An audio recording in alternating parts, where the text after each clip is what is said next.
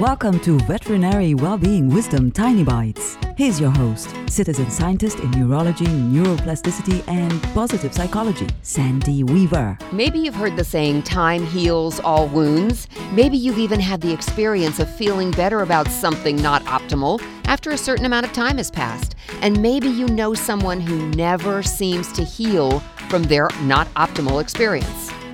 Or maybe you are that person on a topic or two. When my mom died, it took a very long time for me to remember the good times, not her end times. That means it took a very long time for me to let those wounds heal. It was like I was mentally picking at a scab. I wouldn't let the healing happen because I wanted my mommy.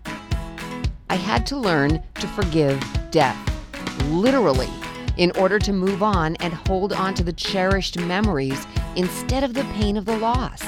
Quit picking at scabs inside your brain. If something hurts, feel the hurt, love the hurt, forgive the hurt, and move on so you don't have to hurt all the time. Want more tiny bites of veterinary well-being wisdom? Subscribe to the podcast and share it with your friends. And there's lots more at centerforworkplacehappiness.com. Here's to your well-being, one tiny bite at a time.